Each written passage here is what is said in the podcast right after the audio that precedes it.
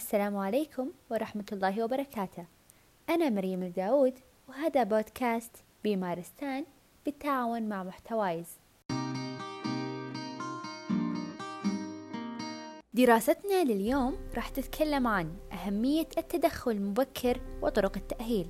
طيب إيش هو التدخل المبكر؟ الأطفال يكبرون ويتطورون بطريقة فريدة. لكن بعض الأطفال من الممكن أن يعانون من صعوبة في النمو. فالتدخل المبكر يساهم في مساعدة هالأطفال أنهم يكتسبون المهارات اللازمة اللي المفروض تكون موجودة عندهم حتى ينمون بطريقة سليمة. في مراجعة منهجية أجريت في عام 2015 حول التدخل المبكر وأهميته في منع التدهور الحركي والمعرفي عند الأطفال الخدج. بداية وضح البحث نقطة مهمة وهي أن الأطفال الخدج معرضون بشكل كبير للإصابة بضعف حركي إدراكي وسلوكي. هذه المشاكل من الممكن أن تعيق نمو الطفل وخصوصا في المدرسة حيث أن الأطفال الخدج قد يعانون من صعوبة في التعلم مشاكل في الانتباه وفرط النشاط. برامج التدخل المبكر من الممكن أن تساهم في تقليل هذه المشاكل من خلال تركيزها على تقديم أنشطة تحسن الإدراك والحركة وتعزز علاقة الطفل بالوالدين حيث أن علاقتهم تؤثر بشكل كبير على الجانب الاجتماعي والإدراكي. ولا يقتصر دور التدخل المبكر على هذا بل أنه أيضا يساهم في توعية الوالدين. الهدف من هذه الدراسة المنهجية هو مقارنة فائدة برامج التدخل المبكر للأطفال أقل من 37 أسبوع. مع المتابعة بالرعاية الطبيعية لأطفال الخدج.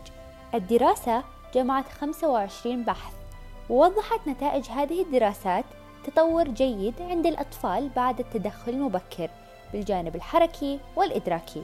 وهذه الفائدة كانت مستمرة إلى مرحلة ما قبل الدراسة.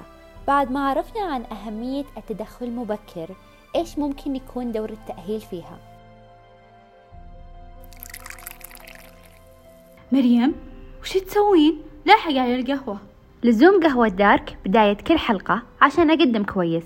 وأنتوا بعد إذا تبون قهوة مضبوطة رابط الطلب جاهز لك في صندوق الوصف. ادخل واطلب قهوة على مزاجك. التدخل المبكر ما يركز بس على الأطفال الخدج.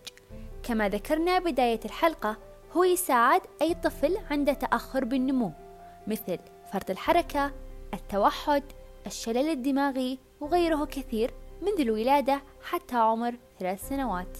الدراسات حاليا كثيرة حول برامج مكثفة من التدخل المبكر تقدم من قبل أخصائيين العلاج الطبيعي والوظيفي.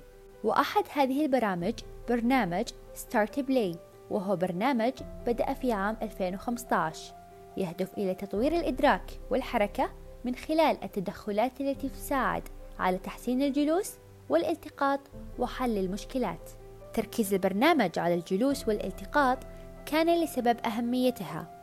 قدرة الطفل على الجلوس ورؤية الألعاب والأدوات وقدرته على تحرير ذراعيه لالتقاطهم واكتشافهم واستخدامهم باللعب بعدة طرق. يساهم في بناء القدرات الإدراكية ويحسنها للمستقبل وخصوصا في سنواته الثلاث الأولى.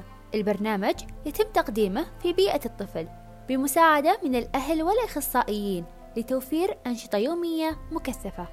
البرنامج أجرى دراسة من 2015 حتى 2019 في عدة ولايات في الولايات المتحدة الأمريكية على 134 طفل. أعمارهم كانت تتراوح ما بين السبع أشهر حتى العشر أشهر ويعانون من تأخرات حركية.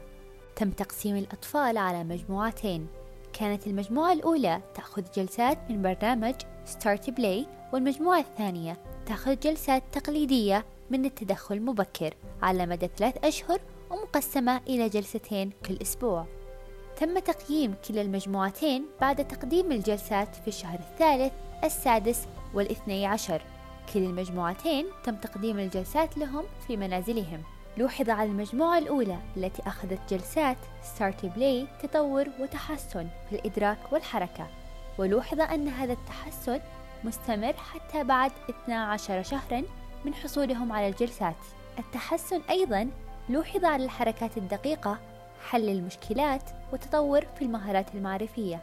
البرنامج حاليا يشتغل على بحث ويقارن جلسات START-Play مع الجلسات المقدمة من العلاج الطبيعي. الدراسة راح تكون على 150 طفل مصاب بالشلل الدماغي أو معرض للإصابة وأعمارهم تتراوح ما بين الأربع أشهر إلى الأربع وعشرين شهر. الدراسة راح تركز على التطور في المهارات الحركية الكبرى وعلى التطور الإدراكي الجلسات راح تكون على مدى ثلاث أشهر. الباحثين الآن يبحثون عن الأطفال اللي يشملهم الوصف اللي ذكرناه قبل قليل ولو مهتمين تقدرون تطلعون على رابط المشاركة في وصف الحلقة. وهنا تنتهي حلقتنا. بمارستان يتمنى لكم أسبوع مثمر وسعيد.